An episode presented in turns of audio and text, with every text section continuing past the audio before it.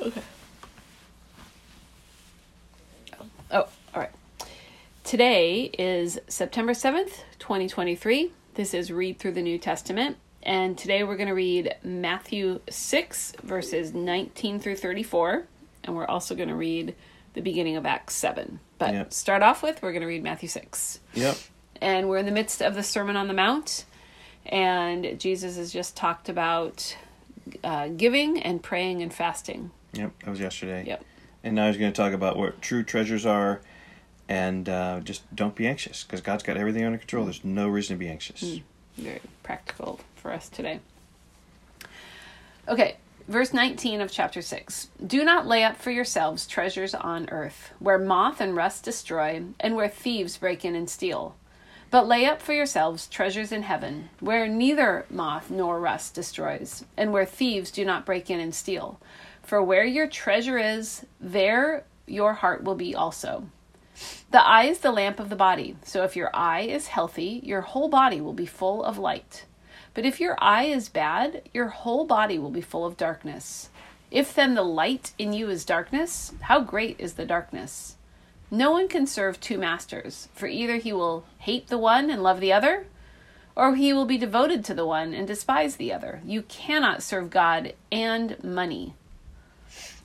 Therefore, I tell you, do not be anxious about your life, what you will eat or what you will drink, or, nor about your body, what you will put on. Is not life more than food, and the body more than clothing? Look at the birds of the air. They neither sow, nor reap, nor gather into barns. Yet your heavenly Father feeds them. Are you not of more value than they? And which of you, by being anxious, can add a single hour to his span of life?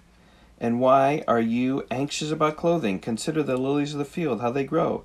They neither toil nor spin. Yet I tell you, even Solomon in all his glory was not arrayed like one of these.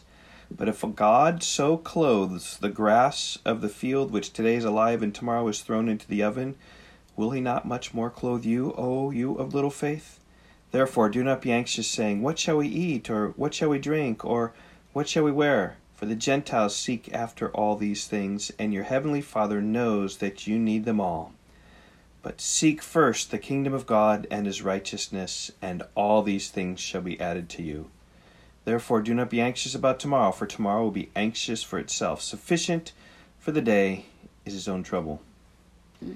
Uh, Matthew six thirty three. It's a famous verse. Seek Yeah. ye first the kingdom of God. It's a little song that goes to that. But boy, you think about anxiety. The birds, they're not riding tractors and planting seeds. They're just eating, and God takes care of them. Yeah. Um, and um, I think verse 27 which of you, by being anxious, can add a single hour to his lifespan? We don't add anything by being anxious. In fact, we probably take away from our lifespan by being anxious because of the health problems it causes. Yep, that's for sure. All right, now we're going to transition to Acts chapter 7. And uh, in Acts chapter 7, we're going to see Stephen preaching um, to uh, his accusers. They're basically accusing him that he is turning away from the law of Moses and uh, speaking against the temple. And what Stephen does is goes through the history of Israel and basically shows that God is not always working with his people in Israel. In fact, he goes from Abraham and Moses and Joseph, and just God was working with them in different places rather than Israel. So it's not like Jerusalem. The temple is the big focus, and they didn't like that. He's going to be killed at the end of the sermon, but we'll see. We'll read the first half of it today. Uh, Acts chapter seven, one through twenty-nine. Nope, I think it's your turn. Oh, Yep. yep. Okay. Uh, okay, Acts chapter 7, verse 1. And the high priest said, Are these things so? And Stephen said, Brothers and fathers, hear me. The God of glory appeared to our father Abraham when he was in Mesopotamia, before he lived in Haran, and said to him, Go out from your land and from your kindred, and go into the land that I will show you. Then he went out from the land of the Chaldeans and lived in Haran. And after his father died, God removed him from there into this land in which you are now living. Yet he gave him no inheritance in it, not even a foot's length, but promised to give it to him as a possession and to his offspring after him, though he had no child. And God spoke to this effect that his offspring would be sojourners in a land that belonged to others, who would enslave them and afflict them 400 years. I think that's so interesting right there. God told Abraham ahead of time that his descendants would be slaves in another country, which was Egypt, for 400 years.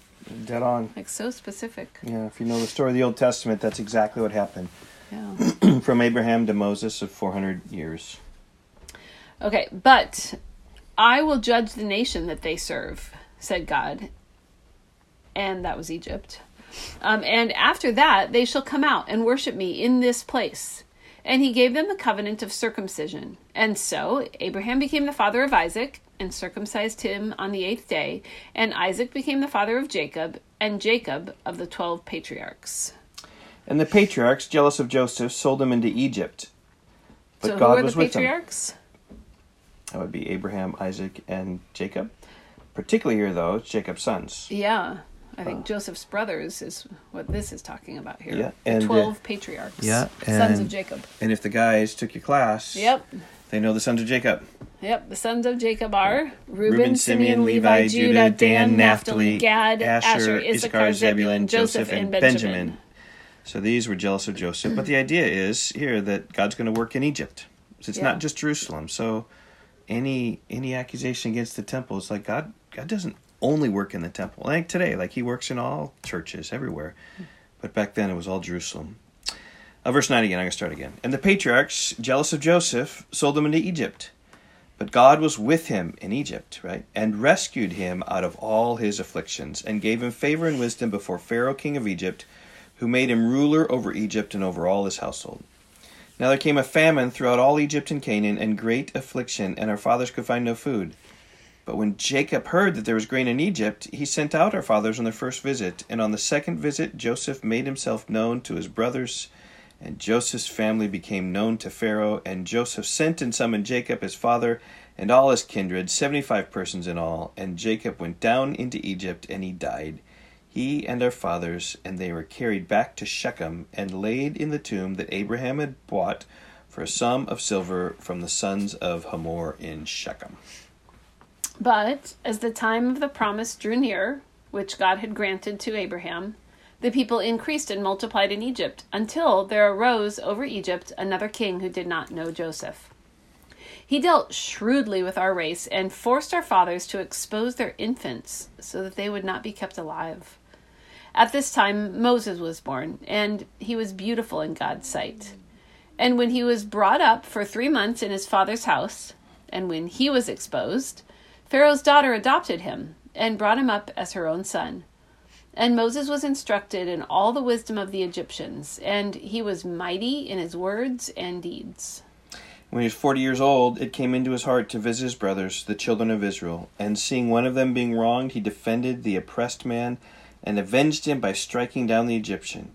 He supposed that his brothers would understand that God was giving them salvation by his hand, but they did not understand. And on the following day he appeared to them as they were quarreling and tried to reconcile them, saying, Men, you are brothers. Why do you wrong each other? But the man who was wronging his neighbor thrust him aside, saying, Who made you a ruler and a judge over us? Do you want to kill me as you killed the Egyptian yesterday? At this retort, Moses fled and became an exile in the land of Midian, where he became the father of two sons.